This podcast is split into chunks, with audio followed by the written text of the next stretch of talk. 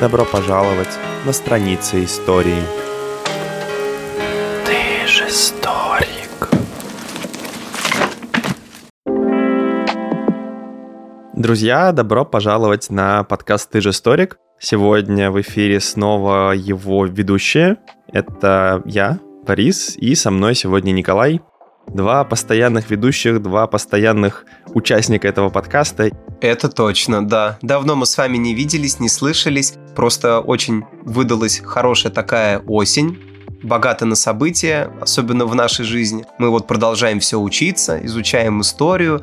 И вот сегодня мы подошли к такой нестандартной немножко для нас теме более прогностической, чем событийной. Да, осень выдалась очень активная, и я думаю, что там еще впереди много разных событий. Сейчас у нас не менее активная зима наступает, уже идет вовсю. Кстати, ты слышал, что уже в эту пятницу, а мы записываемся 14 декабря, обещают самый крупный циклон в Москве. Типа там занесет все.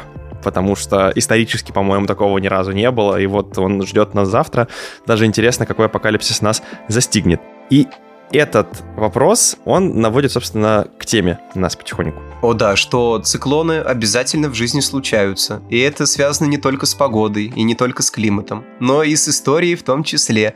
Тоже полно циклонов исторических под названием кризисы, войны, эпидемии, чего только за историю человечества не было, и это не прекращается по сей день. Да, мы сегодня решили поразмышлять на такую тему, как история учит нас переживать эти самые кризисы. И начать бы стоило, наверное, с того, что мы сейчас находимся в своего рода уникальной точке исторического процесса, потому что эту эпоху уже, наверное, можно назвать эпохой турбулентности, которая по своим масштабам может сравниться с концом, или даже, неправильно, не концом как раз-таки, а началом 20 века, мировыми революциями, двумя мировыми войнами, потому что мы сейчас практически в одно время получили чуму, то есть эпидемию большую, да, эпидемию коронавируса. Мы получили проблемы с урожайностью. Собственно, некоторое время назад прям были очень большие проблемы с тем, что где растет. В некоторых районах нашей земли даже из-за этого был голод. И мы получили одного из всадников апокалипсиса под названием «Война». Вообще, вот я когда готовился к этому выпуску, у меня прям пришла мысль взглянуть на картину Васнецова, где все эти 4 всадника апокалипсиса, они представлены. Чума, война, смерть и, по-моему, голод. Как раз-таки вот 4 всадника, которые нас сейчас окружают или окружали в прошлом. Это очень интересно, что в одно промежуток все это соединилось сейчас здесь. И в связи с этим у меня появился вопрос. У вас вообще не было ощущения, что где-то года до 14-го жизнь как будто бы была слишком скучна? То есть в плане каких-то мировых событий они происходили, но по сравнению с тем, что происходит сейчас, и с тем, как эти события влияют на нашу непосредственную жизнь, та жизнь там кажется очень скучной и простой. Типа, все было понятно, все было просто, все было относительно легко. Да, было такое, я помню, 2014 год, я как раз заканчивал 11 класс, и когда случилась вся эта ситуация на Украине, Евромайдан, потом война на Донбассе произошла, да, тоже вот произошел какой-то перелом, когда мир немножко раскололся, начались эти санкции, Россия вступила в такое противостояние с Западом, по крайней мере, по телевизору так об этом активно говорили. И реально я тогда немножко был в прострации, что до этого мы с Западом были, если не совсем друзьями, то, как говорил наш президент, партнерами очень хорошими. Но, как сейчас сказал президент, партнеры нас в итоге обманули, кинули и так далее, что вообще не странно, но это было, казалось, что вот мы вместе с Европой, с цивилизованным миром, с Америкой движемся по пути прогресса, воюем с терроризмом, совершенствуем искусство, технологии и так далее, все вместе. Реально это было, это правда, хотя мир сотрясали. Тот же терроризм, башни-близнецы 2001 год, там ввод американцев в Ирак, в Афганистан, война в Южной Осетии, экономический кризис 8-9 года. Да, все это было, но оно казалось каким-то таким другим. Не как сейчас. Тогда казалось, что это всеобщая угроза, И мы с ней все вместе боремся. Все цивилизованные мировые страны, что наш дом, планета Земля. И мы должны его сохранить, сберечь и так далее. Да, действительно, и войны-то были на самом деле. И ты привел примеры с американцами, и наш миротворческий корпус, который входил тогда в Осетию, по-моему, грузино-осетинский конфликт. То есть, в принципе-то, вокруг всего этого было, но действительно было ощущение того, что в целом-то мир... он движется по пути соединения, усиления там европейских интеграций внутри, свобода границ. Куда хочешь, туда и ты поедешь. В принципе, тебе относительно везде рады, и уж не точно не как сейчас. Нарушений как раз-таки межкультурных коммуникаций не было, да, выставки, разные деятели искусства, спортивные мероприятия мирового масштаба, это и футбольные чемпионаты Европы и мира, которые становились такими грандиозными событиями объединения. И казалось бы, что вот эта вот вся история, которую мы пережили в 20 веке, вот эти две ужасающие, кровопролитнейшие войны, они должны были нас научить тому, что, может быть, не будем повторять. Может быть, вот это все пусть там останется, но, как показывает практика, все-таки, наверное, волновой подход к истории. То есть у нас есть пики, где происходят сложнейшие события, потом мы опускаемся вниз в спокойное русло, и потом снова поднимаемся к пикам. Это как будто бы более подходящее под нынешние условия объяснение событий. Я даже нашел полноценное описание термина «эпоха турбулентности». Есть такой термин в политологии, и звучит он примерно так. Эпоха турбулентности определена как исторический период, когда учащаются и обостряются социальные и международные конфликты. Отягощены они чаще всего ростом насилия, что находит выражение в настроении растерянности, тревоги, интенсивности мятежей, революций, войн, захватывающих сильнейшие государства и существенно нарушающие их внутренний социальный порядок, а также порядок международных отношений. И вот это, наверное, одна из важнейших точек – это нарушение международных отношений. То, что сразу видно, это когда начинает меняться международный ландшафт. Мы понимаем, что наступает какая-то тяжелая эпоха, когда все между собой начинают либо ссориться, либо, наоборот, объединяться в какие-то группки, которые между собой начинают ссориться. Что мы, в принципе, видим и сейчас. Какое-то некоторое единство Европы и Америки в помощи Украине, и в противовес этому не могу сказать, что единство, но как будто бы, да, азиатский мир, Китай, прежде всего, как противопоставление вот американоцентричной системы, поддерживающей нас, да, мы и Китай — это такие два столпа антиамериканизма в мире. И вот мы вот на такие блоки поделились и как будто бы тоже с друг другом спорим. Но еще один важный момент — это рост насилия. Я прям для себя бы даже выделил это отдельными яркими красными буквами, потому что когда происходит эпоха турбулентности, насилие просто взлетает. Причем это важно, что оно взлетает не только вот как сейчас, да, на каких-то территориях, где идут военные конфликты. Там все понятно, там, само собой, насилия много. А в целом в мире, да, давай посмотрим ту же Америку, которая относительно благополучно кажется. Но все эти Black Lives Matter, захваты Капитолия, вот эти все споры между республиканцами и демократами, которые почти ставят на грань гражданской войны страну. То, что в Европе происходит, да, усиление правых, праворадикальных организаций, миграция, преступление мигрантов и ответ на преступление мигрантов. И вот эта вся история, она как бы прям нарастает. И у нас тоже вот эта стрельба в школах бесконечная, практически каждый год обязательно какой-то случай. Кстати, что любопытно, стрельба в школах тоже у нас началась с 2014 года. Вот такая активная, и каждый год обязательно какие-нибудь подростки любят поубивать друг друга, или учителей, взрослых устроить. Все это движение АУЕ, вот этих малолетних бандитов каких-то, вот эта блатная романтика, которая внезапно стала среди молодежи, особенно очень маленькой, популярной. И вот эти вот случаи, как подростки нападают на взрослых, грабят там в городах, это прям у нас в стране участилось. Ну, по крайней мере, я слышал очень об этом немало. Хотя вот до этого я помню, когда я был подростком, что-то как-то у нас ни разу не было в голове и мысли взять в руки оружие и пойти в школу кого-то там что-то. Ни разу это ни у кого. Хотя у нас были разные ребята, да, мы тоже были там буйные, любили подраться между собой, это нормально для детства. Но чтобы убить, нет. Это, скорее всего, вопрос агрессии, который находится в выплеск. И второй момент по поводу того, что ты сказал, что я раньше, когда был маленький, этого не видел. Доступ к информации, конечно, очень сильно расширился. Я думаю, что какие-то такие всплески были, хотя, безусловно, да, если мы берем там советское прошлое и там новую Россию некоторого промежутка, то шутинга в школах как явление я особо не припомню. Ну и не знаю, надо посмотреть в источниках. Это американское явление больше. Да, это, конечно, больше американское. Прежде всего потому, что доступ к оружию, давай так, нашим детям, чтобы найти оружие, это прям надо очень постараться, или у родителей его где-то выкрасть из сейфа. А в Америке, ну, доступ намного-намного больше. И, кстати говоря, я, в принципе, согласен со многими экспертами, которые сейчас говорят, что нам ни в коем случае в нашей стране нельзя такую же систему вводить свободного обращения оружия. По лицензии, типа, покупать можно любой огнестрел практически, и как бы, потому что это может привести прям к плохим последствиям, а-ля посмотрите на США, да, там таких преступлений с огнестрелом, как бы, в каждый месяц огромное количество, нам такого вот не надо. Я, наверное, здесь соглашусь, что это прям плохая практика. Возвращаясь к восприятию, да, как будто бы вот тот период, может быть, это потому что период детства. Ну, все было хорошо, спокойно, в принципе, у большинства людей в детстве как будто бы все воспринимается проще и чуточку легче. Но я бы не скажу, даже подростковый возраст, там, школа, университет, первые года, даже считая 14-й год, даже там произошла вся эта история, но как будто бы еще не так все страшно.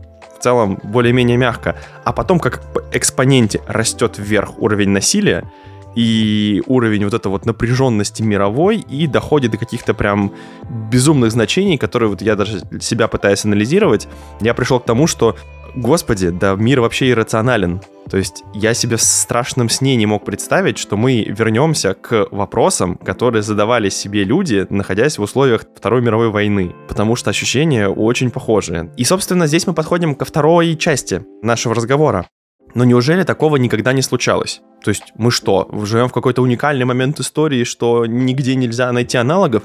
Отчасти, безусловно, да. Сразу вспоминается начало 20 века, например, когда мир разделился на два противоборствующих блока, Тройственный союз и Антанта, соответственно, когда шло, опять же, наращивание вооружений, раздел колоний, вот эти всякие сначала мелкие, маленькие войны, типа англобурской или русско-японской войны, но все понимали, что все идет к большой войне, очень большой. Все это понимали и об этом говорили, что рано или поздно это случится, что все это оружие, оно будет пущено в ход, конечно же, и оно было пущено в 1914 году. Да, то есть здесь очень важной точкой является момент того, что общество очень быстро прогрессирует. Результатом прогресса чаще всего является появление каких-то новых умерщвляющих людей и средств, которые в масштабных случаях производятся, что... Начало 20 века, вот газы, вот эти отравляющие, химические, страшные, яркий пример. Да, ну и в принципе крупнокалиберные вооружения, если мы берем конец Первой мировой войны, так вообще танки, то здесь еще момент того, что когда появляется в твоих руках власть, если мы говорим про людей, которые властью обладают, власть и такая мощь, у которой нету у соседа, то, конечно, у тебя появляется соблазн, а почему бы мне не наказать его за какие-то прошлые прегрешения? Вспомнить ему, там, не знаю, столетнюю войну, к примеру. Или же, почему, если я сильнее, я не могу забрать у тебя то, что я как будто бы хочу, или считаю своим, или еще что-нибудь. То есть право сильного включается такой естественный механизм, животный отчасти. И это приводит нас к витку росту насилия и к витку определенного кризиса. Но с другой стороны, чума. Разве что не было чумы в масштабах подобной ковида, да было еще и более страшно. Это то же самое испанка, чума выкашивала народу больше, просто потому что лекарств не было. А тут на самом деле у ковида огромные масштабы заражаемости по всему миру, но средства все-таки сумели подавить, погасить, и мы как будто бы вернулись к обычной жизни. И вообще в целом ужасных событий. Знаешь, есть такой сериал, называется «Коллекция ужасов Гильермо Дель Тора». Это такой режиссер, который прям много ужастиков снимал и сделал такой сериал про какие-то отдельные ужасы, которые у него хранятся. Очень интересно тем, кто любит хорроры всякие, можете посмотреть, советую. И там у него, короче говоря, такая коллекция прям этих ужасов. И мне показалось интересным сравнение, да, у нас за всю историю можно набрать целую коллекцию каких-то безумных событий. начиная там от гражданских войн, вот этих вот ужасных событий, которые там англичане сделали с китайцами, когда их подсаживали на опиум, когда мы завоевывали Сибирь, там, ну, всяких разных там отдельных ужасов для конкретных людей в территориях, там, истребление, не знаю, те же самые немцами в концлагерях людей, Первая мировая окопная война и много-много-много разных ужасных вещей. Инквизиция, кстати, почему-то мне на ум приходит, потому что тоже, наверное, страшная штука, которая очень сильно повредила Европу, выкашивая целые поколения красивых женщин, просто за то, что они могли бы быть теоретически ведьмами, подходили под какое-то странное описание не совсем психически здоровых людей, я имею в виду «Молот ведьм», написанный как пособие для инквизиторов. Но здесь, наверное, самый важный вопрос в том, что мир-то не исчез. Конец времен, которые так ждали в библейских книгах и вообще в религиозной истории, есть как будто бы какая-то финальная точка, а там страшный суд, который должен прийти, всех покарать, все, история на этом закончится. Он все никак не наступил. То есть мир все хуже и хуже, а точка не наступает. Вот это всегда меня вопрос заботил в рассуждениях на тему религии. Как же так? Где та самая грань? Но все-таки, если мы более, скажем так, мирско рассуждаем, то ее и не будет, конечно, никогда. То есть мы, наверное, человечество, если только не захочет само себя уничтожить, что теоретически вряд ли, хотя и такое бывает, наверное, оно не истребится. Оно становится, знаешь, только больше и больше. У нас все с каждым годом на планете Земля людей в целом больше и больше. Ну, согласен, да, есть такое. Сразу возникает вопрос логический, как пережить все это? Потому что очень много людей, все эти катаклизмы, кризисы, чуму, коронавирус, все эти войны страшные, очень много людей не пережили, к сожалению, и погибли. Или остались покалечены этими страшными катаклизмами. И самое главное, что, зная о том, что они когда-то были, и что они продолжаются, и будут продолжаться, вся история, это можно прям назвать, это переход от одного катаклизма к другому. То почему люди все равно искренне надеются, что, ну, может быть, в этот раз повезет, ну, может, не будет больше такого, не будет больше войн, ну, может, люди все поняли, столько войн уже было, столько убитых, а нет, все равно воюют, все равно убивают и считают это нормальным, к сожалению. Я бы еще добавил, что вопрос, значит ли, что кризисы так страшны, он упирается в то, что в масштабе мира нет. Даже так, для кого-то мировые войны, особенно вторая, она оказалась очень сильно показательной. Берем Новую Зеландию или Австралию. Как колонии Британии они все знали, но все у них было там спокойно, чисто, тихо, и все прекрасно жили себе. Но для конкретного человека, да, вопрос упирается в судьбу каждого из тех, кто этот кризис пережить не сумел. То есть, если мы читаем воспоминания людей, которые оказались там во времена этих мясорубок в самом центре, то, конечно, мы в их воспоминаниях видим нотки апокалиптичности, потому что для них-то мир рухнул, их картина личная разрушилась. И, наверное, здесь упирается вопрос, да, в сущность жизни каждого конкретного человека.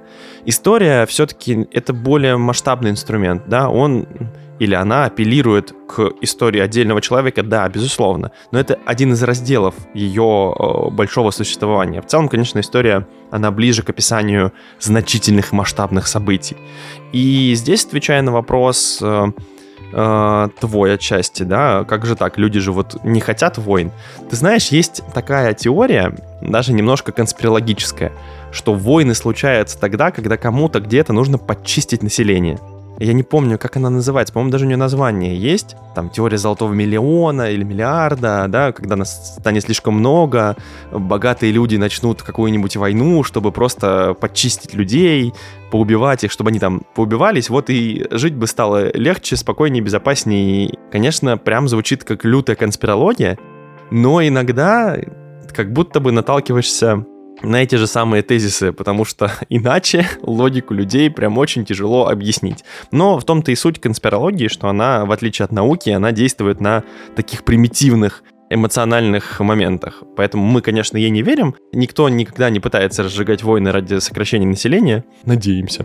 Но да, главный вывод еще из того, что люди все равно продолжают жить. Что бы ни происходило на Земле пока, да даже после Хиросимы и Нагасаки, ядерных бомбежек, наверное, страшнейшего события в военной истории человека на данный момент, люди до сих пор там живут, Все, города отстроены заново, как будто бы ничего и не было. Да, есть воспоминания об этих событиях, но не более. То есть, в принципе, мы продолжаем жить. Жизнь продолжается, как ни странно. И самое главное, что те, кто родились уже после этих событий, не видели этого кошмара, для них эти катаклизмы уже не кажутся такими страшными, потому что нету личного опыта.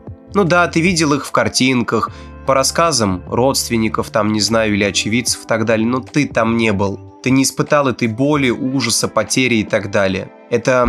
И поэтому тебе начинает немножко казаться, что это, ну, может, страшно, но не так страшно, как для тех, кто там был, к сожалению. Да, для каждого нового поколения жизнь идет уже своим чередом, и давайте так, ну даже дети ветеранов Великой Отечественной войны уже жили совершенно другую жизнь. Да, да. И уже, хотя и воспоминания их родителей были близки, но они сами уже войны зачастую не затронули, и, конечно, у них... совершенно другие ощущения от этого всего. Не говоря уже про сегодняшних детей, современных, которые родились буквально там 5 лет назад. Для них эта война что-то максимально далекое. Об этой войне все везде говорят, по телевизору, вот в музее их тащат, там очень много информации в интернете, там ужасные события, танки ехали, пушки стреляли, люди умирали. Но, чуваки, я вот в компьютерную игру играю, у меня там то же самое происходит каждый день, и как будто бы не страшно, да. И, в принципе, не так ужасно. Хотя сейчас тоже, да, вопрос. Эти же современные дети столкнулись с тем, что происходит сейчас на юго-востоке нашей страны. И они видят как бы все в прямом эфире, да. Особенность современных войн в том, что все стало настолько доступно, что можно вплоть посмотреть до оторванных конечностей и взрывающихся солдат на минах, на танках и так далее. Все это практически в прямой трансляции в интернете идет. Поэтому интересно даже пообщаться будет вот с подростками. Хотя зачастую, когда с ними разговариваешь, они и эти события воспринимают скорее как, ну, не игру, конечно, но типа, о, нифига себе, посмотрите, что там происходит. Ну, какое-то шоу, шоу в прямом эфире. Да, жесткое шоу, жестокое шоу. К сожалению, да, жесткое шоу, но в прямом эфире, да. А потому что есть вот это выражение очень... циничная. Это не мои проблемы, это их проблемы. Вот и все, как бы. Не меня убивают, не моих родителей обижают и так далее. Ну и хорошо, а им просто не повезло. Ну да, бывает, к сожалению. Это очень цинично, подло и отвратительно, потому что обесценивается человеческая жизнь, и на чужие страдания смотрят как на предмет веселья, и это отвратительно, конечно. Но это данность, потому что дети все это видели уже в кино, в компьютерных играх, и для них все это максимально, ну, если не привычно, не вызывает никаких чувств особо там чего-то такого «Вау, о, вау, как страшно, жутко, смерть». Нет. К сожалению, практика показывает, вот личный опыт, кто бы что ни говорил, но он играет очень колоссальную роль. Грубо говоря, человек, который видел смерть наяву, как рядом умирают его товарищи, знакомые, близкие, которых ты знал там всю жизнь, рушится твой дом, и ты сам в секунде от смерти, и человек, который видел все то же самое, но только через экран. Это абсолютно разные вещи. Надо сделать пометку, что мы все-таки говорим про детей, которые находятся далеко от событий, потому что, да, все равно на той территории, где сейчас идут боевые действия, тоже есть дети, и я некоторые интервью с ними видел, у них, конечно же, другое ощущение, когда они сами прятались от бомбежки, когда они сами начинают различать там мины, лепестки и тому подобное, видели, возможно, уже своими глазами смерть, лишались кого-то из близких, на них это действует, но они, конечно, уже участники событий. Мы все-таки говорим о тех, кто далек от ленточки и чье восприятие вот настолько сильно войной не искажено. Но здесь тоже, да, я, наверное, с тобой отчасти соглашусь, что вопрос восприятия, он личного опыта, он очень важен, но тогда мы как будто бы немножко лишаем историю ее важной функции анализа событий и какой-то актуальности, что ли. Не актуальности даже, а скорее какой-то важности. Ну, потому что иначе мы же не можем с тобой вернуться на машине времени назад и изучить события, прочувствовать события эпохи Ивана Грозного.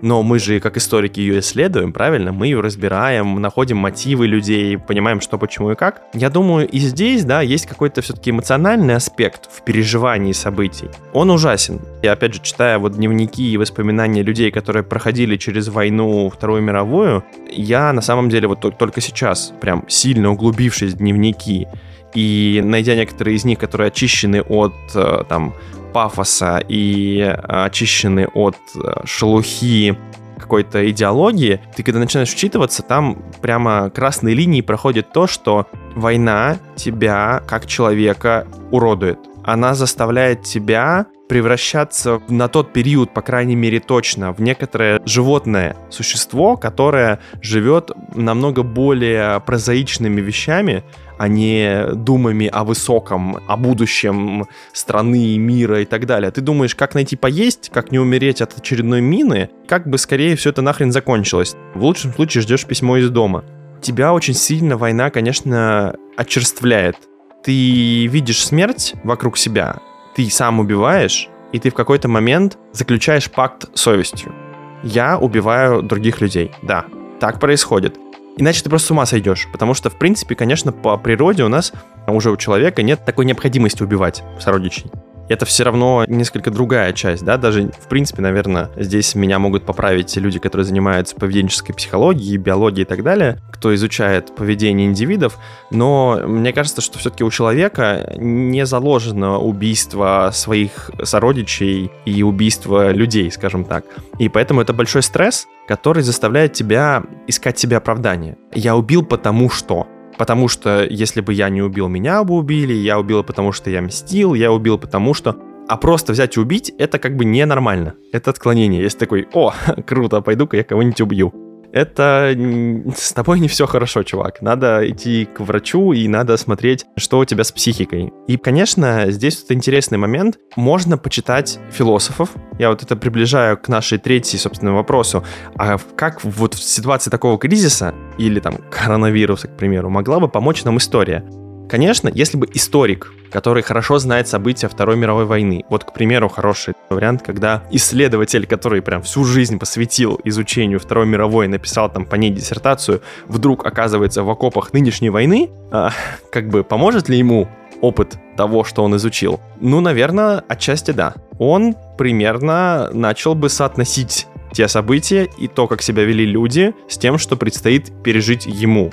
Как мне кажется, это уберегло бы его от некого такого эмоционального стресса. Может, уберегло бы от эмоционального стресса. Касательно этого вопроса, хорошего вопроса действительно, как это мне история поможет выжить в такой трудной ситуации, на войне, во время эпидемии, болезни какой-нибудь, я не знаю, или просто во время разгула бандитизма на улицах, хаоса, я не знаю, отключение электричества. Можно привести много сценариев. Немало снято фильмов, кстати, на эту тематику. Но все фильмы, связанные с постапокалипсисом, это темы, связанные с выживанием непосредственно. Только там обычно показывают катаклизмы, там, что мир заполоняют зомби, монстры, я не знаю, черная дыра, упал метеорит и прочее. Такие кризисы не предвидятся.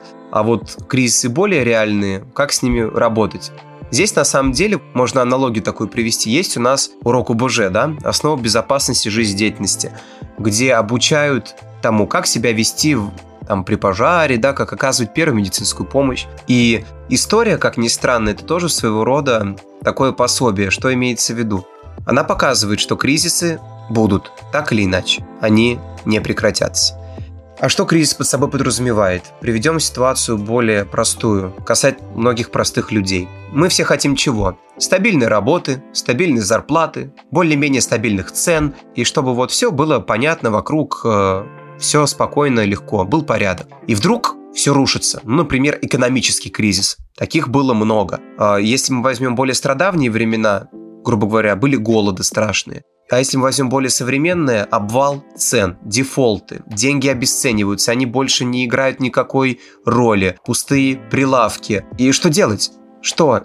И человек, самое страшное, он стоит вот перед такой проблемой. Он никогда раньше не думал о том, где искать еду. Он всегда знал, она в магазине, она на прилавке, и у меня есть на нее деньги. Всегда стабильно получаю зарплату.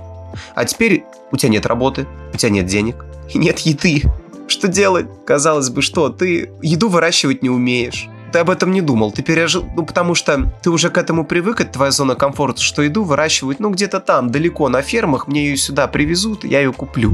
А теперь нет. Что делать? Выход один. как бы это банально ни звучало, оседать на землю и выращивать пищу самому. Это один из самых простых, банальных, но тем не менее тяжелых способов, потому что этому придется учиться заново, с нуля. Но чтобы выжить, придется это делать, и ты изучишь все там целебные травы, растения, не знаю, животных, заведешь скот, я не знаю. Короче, будешь как-то выживать. Или, грубо говоря, вот ты лишился жилья. Ну, всякое бывает в этом мире. Выгнали, грубо говоря, ты вот ипотеку платишь, блин, нет денег, выгнали, все, нет жилья больше. Что делать? Как показывает история, люди, у которых нет дома, они уходили туда, где можно построить свой. И плевать, законно, незаконно, здесь вопрос выживания. Ну, хоть шалаш, я не знаю, землянку вырыть, все что угодно. Научишься, захочешь жить, придется этому научиться. Но, конечно, хотелось бы, чтобы ты умел это раньше. Конечно, чтобы ты был к этому готов. Ну, грубо говоря, не зря же нас всегда учат навыкам первой медицинской помощи. Чтобы не так, кто-то из твоих родных попал в беду, а ты бегал вокруг и не знал, что сделать.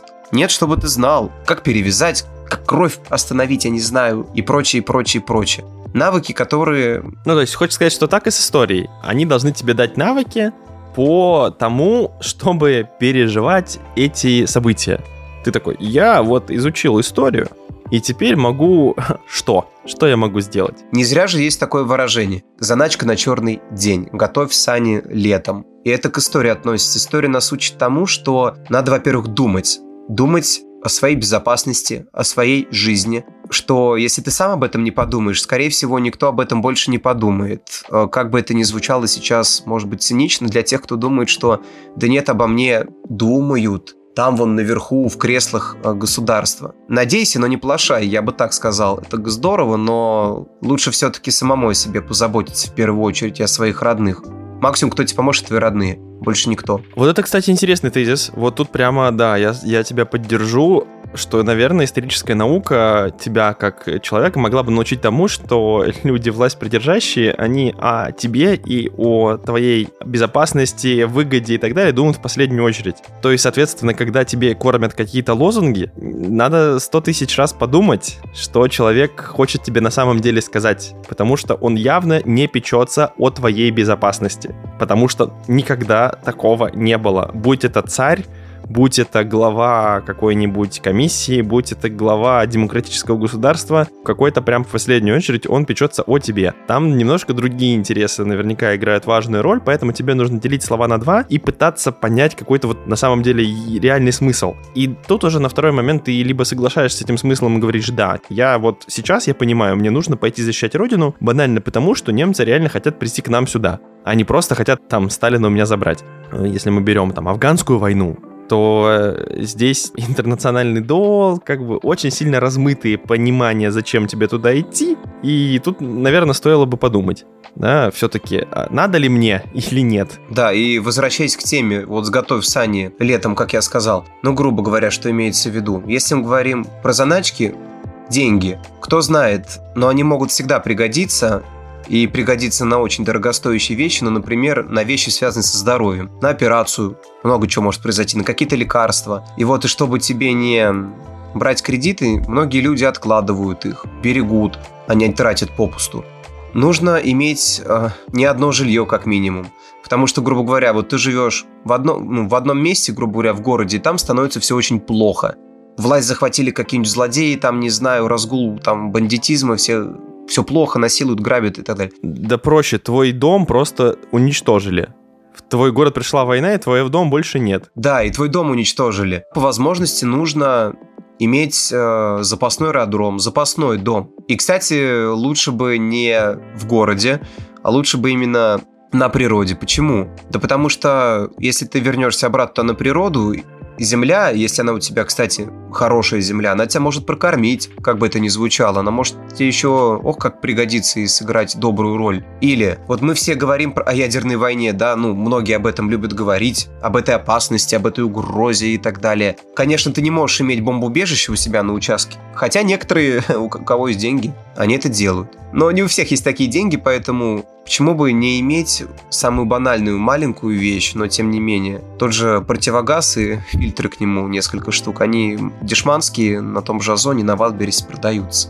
Но понятно, что это сейчас звучит максимально странно, потому что мне здесь могут сказать, да Ко всему ты не будешь готовым. Ты не сможешь в свой дом притащить столько всяких заначек, чтобы быть готов на все случаи жизни. Согласен, не сможешь. У тебя не может быть дома там суперсклада, где найдется обязательно какой-то инструмент, который тебе во всем поможет.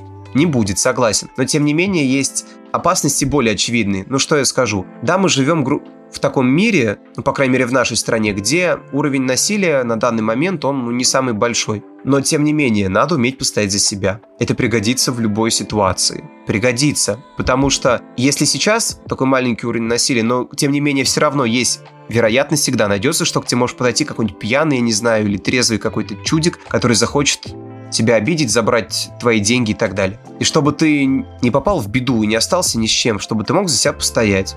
Вот простые навыки самозащиты вполне себе пригодятся. Понятно, да, можно вызвать полицию, но только проблема, пока ты дождешься, это раз. А второе, вспомним 90-е, когда милиция находилась в состоянии очень плачевном, тяжелом, и она не всегда могла прийти на помощь, если никогда. Что делать? Отдавать своих родных на растерзание и себя отдавать на растерзание? Нет, это странно как-то.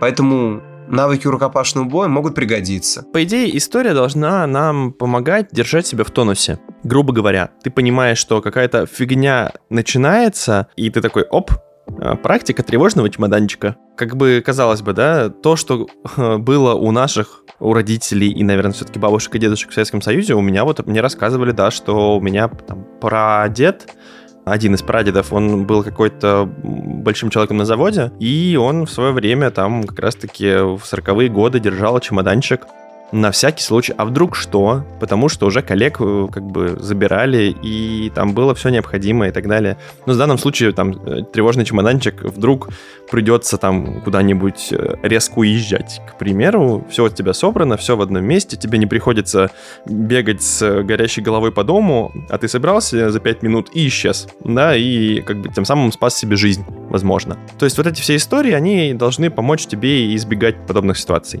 Конечно, есть еще и более психологическая часть, в которой история может помочь. Это, по крайней мере, просто помочь тебе не сойти с ума. Ты, когда анализируешь события, ты понимаешь, что с тобой творится полная жесть. Ты сейчас находишься в такой исторической точке, где просто все, мир умирает, рушится и так далее. И ты понимаешь, что, нет, люди и до этого были в таких же вещах, и ничего страшного, и можно это пережить. И что для этого нужно сделать? Тебя она может вернуть в рациональное русло. В русло не эмоций, а в русло того, что давайте искать все-таки выход какой-то из сложившейся ситуации и тем самым поможем себе, по крайней мере. Хотя вот здесь мы находим еще несколько функций истории. История вообще должна помочь нам избегать таких ситуаций, да, о чем мы с тобой говорили в начале. Может, хватит уже начинать те же самые войны, может быть, пора перестать это делать, ведь зачастую войны заканчиваются не очень хорошо для тех, кто их начал, я имею в виду в глобальном формате. Хотя, опять же, у войн же есть победители. Наверное, каждый, кто их начинает, будет уверен в том, что он-то на самом деле победит. Тут как бы такая палка о двух концах. Но в целом, мне кажется, что это вот послевоенные десятилетия должны были дать нам понять, что без конфликтов жить безопасней, лучше, и можно добиться примерно того же самого, что ты хочешь добиться, только вот не военными методами. Согласен, и история нас учит еще кое-чему. Если ты не будешь думать там о политике, экономике, об истории, это все займет с тобой. Не надо перекладывать ответственность на других, грубо говоря. Я ничего не смыслю в государственном управлении. Пусть эти ребята занимаются и смыслят, они же умные, они же во власти, им сверху виднее и так далее. Это звучит, конечно, так просто, легко даже, спокойно, когда есть люди, которые за тебя этим могут заняться. Только проблема, они могут заняться этим в своих интересах, так это скажем. И когда они этим займутся, может оказаться так, что тебе надо ради их интересов пойти убивать, пойти на войну, например. Или тебе нужно будет платить больше налога, или они ведут какой-то запрет, который тебе совсем не понравится. Ты такой, они же умные ребята, я думал, что они знают, как надо, а зачем они так делают? Как зачем? Ты им дал это добро, ты им разрешил, ты переложил на их эту ответственность. Вот они и рады стараться. Самый яркий пример. Нацистская Германия – это прекрасный пример, когда люди, до этого пережив целую страшную мировую войну, Первую мировую, пошли за человеком, за его кликой, за его лозунгами, положили на него эту ответственность. И в фильме в «Советском хорошем» «17 мгновений весны» там даже есть отрывок, где немецкий генерал классно говорит: «Не надо думать о судьбах Родины, пусть это делают за тебя, найди этого человека, только крикни «Хай Гитлер», и все сразу станет понятно, никакой, как там, ничего лишнего, никакой ответственности, все просто». И вот к чему она их привела. Они дали этому человеку отвечать за Германию. И к чему это привело? К тому, что этот товарищ со своей кликой отправил немецкий народ в жерло войны. Ну, понятно, что они думали, что они делают все правильно, они за Великую Германию сражаются, за благополучие, против коммунистов там злых и так далее. А оказалось, что в итоге это все фикция и обман, страшный обман. Кстати, вообще Вторая мировая война – это история очень жуткого обмана просто. Вот к чему это привело. И я думаю, никто бы не хотел из нас, живущих, быть вот так обманутым. Чтобы его родные были так обмануты, чтобы ты сгинул, и твои родные так сгинули. Только потому, что ты переложил ответственность не на того человека или не на ту группу лиц. И только потому, что тебе было лень, и ты был такой уставший. Или, окей, бывает палочка другого конца. Есть люди, которые, наоборот, очень переживают о политике. Таких тоже немало. Переживают, думают, как там, что, вот, а было бы лучше бы так. Нет, давайте сделаем так, давайте править так, давайте вот так. И очень недовольны все время, как поступает власть и государственная машина. Окей, это классно, что ты переживаешь и думаешь об этом, но только тогда здесь маленький нюанс. Критикуешь? Предлагай. И если ты это делаешь, ты должен понимать, что ты не один. В стране живет много людей. И твое предложение, оно должно быть не только в твоих интересах, но и в интересах остальных. Потому что если будет наоборот, вряд ли твое предложение найдет поддержку. Ты знаешь, феномен Германии, наверное, все-таки заключается в том, что люди поверили на самом деле. И отчасти не до конца перекладывали ответственность, потому что там во многих письмах, то, что я читал, там были попытки, да, обратитесь к голосу разума, но на самом деле разум был настолько затуманен, что многие действительно считали нормальным истребление народа, потому что так сказал фюрер, потому что фюрер — это нечто сверхчеловеческое. То есть он не то, что там умнее, да, он ближе к какому-то божеству, ближе к чему-то сверхпонимания. Это скорее к вопросу о мистическом сознании, которое обуревает нами и которое ведет к плохим последствиям. Наверное, да, если бы все были в Германии условными Томасами Маннами и там хорошо изучали глубинно историю, то, наверное, они бы не допустили такого. Но не могу сказать, что там про перекладывание ответственности. Хотя отчасти в тоталитарных странах так и есть, да. Народу намного легче отдать все одному человеку или там группе лиц, которые за них примут решение. И, соответственно, будут дальше там жить себе спокойно. А дальше, куда они их приведут, понимаешь, в итоге-то все равно так или иначе поплатились за решение этого человека весь народ. Да. То есть так или иначе ответственность была субсидиарная для всех, да, для тех, кто погиб на Восточном фронте или на Западном фронте или там где-нибудь в Африке и так далее. Просто я когда читал немецкие эти журналы, когда по Сталинградской битве диплом писал, там прям об этом прям написано, четко, точно, об ответственности, что Гитлер на себя взял ответственность за будущее Германии, за ее благосостояние. И ты, немецкий мужчина, немецкая женщина, должны помочь ему, он нуждается в вашей поддержке. Поддержите его, потому что ему очень тяжело, фюреру. Он за все это отвечает, переживает за судьбу Родины. И в этот грозный час он нуждается в вашей верности. Если вы будете неверны и не поможете, Германия рухнет, и рухнете вы вместе с ней. Вот такая уловка. Что это вот есть даже во многих воспоминаниях, что человек пишет, женщина: «Бедный фюрер наш взвалил на себя ношу ответственности за нас всех, он ее в одиночку несет, он в одиночку борется с этими евреями, он борется с большевистско-коммунистически англосаксонским заговором и еврейским тоже. То есть он как будто бы один, и мы, как жители его страны, должны его поддержать». Это прям мысль укоренилась в головах многих жителей Германии, и такое неоднократно встречается там в письмах, воспоминаниях. Ну и по-хорошему, конечно, по идее, история должна была и от такого отвернуть. Но еще, кстати, в глобальном плане она поможет нам с пониманием того, что был фюрер и закончился. Все имеет свой конец. Практически ничего бесконечного и вечного не бывает. Все когда-нибудь придет к концу. человек, особенно если это человек, да, он смертен, он когда-нибудь умрет, и что-то после его смерти начнет меняться, да, вот хороший пример Испании с Франко. Франко умер, и франкизм закончился, все, режим просто развалился, и тот, кто был после него, это король, по-моему, Филипп, он испанский король, которого Франко выбрал свои ученики, он просто повернул страну на 360 градусов и повел ее там к демократическому устройству. Да, все забыли, все там зачеркнули и, грубо говоря, живем по-новому. Большинство диктатур заканчивается именно так. Но в моменте, конечно, от этого легче не становится, особенно тому человеку, который подвергается каким-то репрессиям или каким-то тяжелым событиям в жизни. Прежде чем будем двигаться к итогу, просто надо отметить важный момент. Германия – это лишь одна такая страничка, но страничка общественно-экономической формации, в которой мы живем, все. Это капиталистическая формация. Вот был у нас когда-то рабовладельческий, феодальный строй когда-то, первобытно-общинный строй был. Мы живем при капитализме сейчас. И просто, вообще, понимать саму суть. Бытие определяет сознание.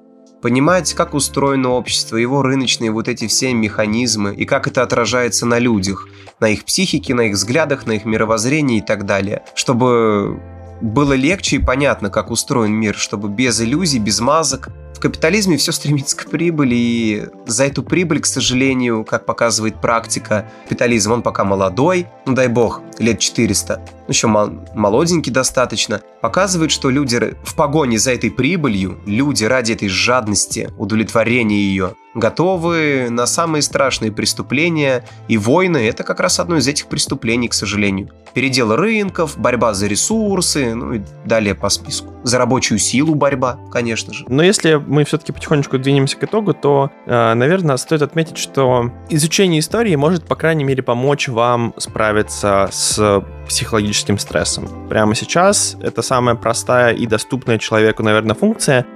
Когда ты что-то понимаешь и видишь какие-то причинные связи, то вот это вот ощущение неизвестности и гибели, оно немножко облегчается. И ты, когда ты видишь прямо, что да, вот за этим последует вот это, потом будет вот это. И это понимание, оно дает тебе какую-то почву под ногами, дает возможность жить дальше, строить какие-то планы, пытаться там скорректировать свою жизненную стратегию и так далее. И это самое практичное, что доступно обывателю. Там уже накладывается для исследователя это интерес, когда ты заинтересован в теме, когда ты ее исследуешь, история, конечно, у тебя становится буквально инструментом для твоей работы. А работа тоже как момент помощи, переживания всех этих событий. И практически, конечно, все-таки, наверное, мы когда-нибудь придем к тому, что люди такие: опа, мы изучим историю и не будем совершать такой поступок. Мы не будем нападать на него, там, не знаю, на русских зимой, грубо говоря, или вообще не будем нападать на русских, как-то плохо все это заканчивается. Это просто как единоличный пример, да. Мы не будем сажать людей в концлагеря, потому что это плохо заканчивается. И вообще это ненормально, это очень плохая практика и так далее. Это как... Еще такой момент хочется отметить, чтобы не было следующего. Просто есть люди, которые думают, что «да меня это не коснется никогда», «моя хата с краю, ничего не знаю». Это здорово, конечно, только именно хата с краю первой подвергается нападению всегда. И думать, что ты переживешь всех соседей, это не надо мнить себя каким-то бессмертным, неуязвимым. Есть хорошая история, связанная как раз, опять же, с нацистской Германией. Там этот немецкий священник рассказывал. Сначала пришли там за тем соседом. Я молчал. Потом пришли там за соседом коммунистом. Я молчал. Потом пришли там за соседом там вот антифашистом. Я молчал. А потом пришли за мной, и мне уже было нечего сказать. Вот чтобы вы просто не оказались в такой ситуации. Да. Мне кажется, получилось очень интересно. У нас получился такой определенного вида диалог об истории и ее роли в переживании кризисов. Возможно, я очень надеюсь, что этот подкаст станет для кого-то терапевтическим и поможет немножко погрузиться в себя, посмотреть на свои проблемы со стороны, почитать какие-нибудь исторические книги с описанием исторических событий, которые помогут переосмыслить свое сегодняшнее положение и, может быть, даже кого-то спасут от каких-то глупых мыслей и глупых поступков, которые могут навредить человеку.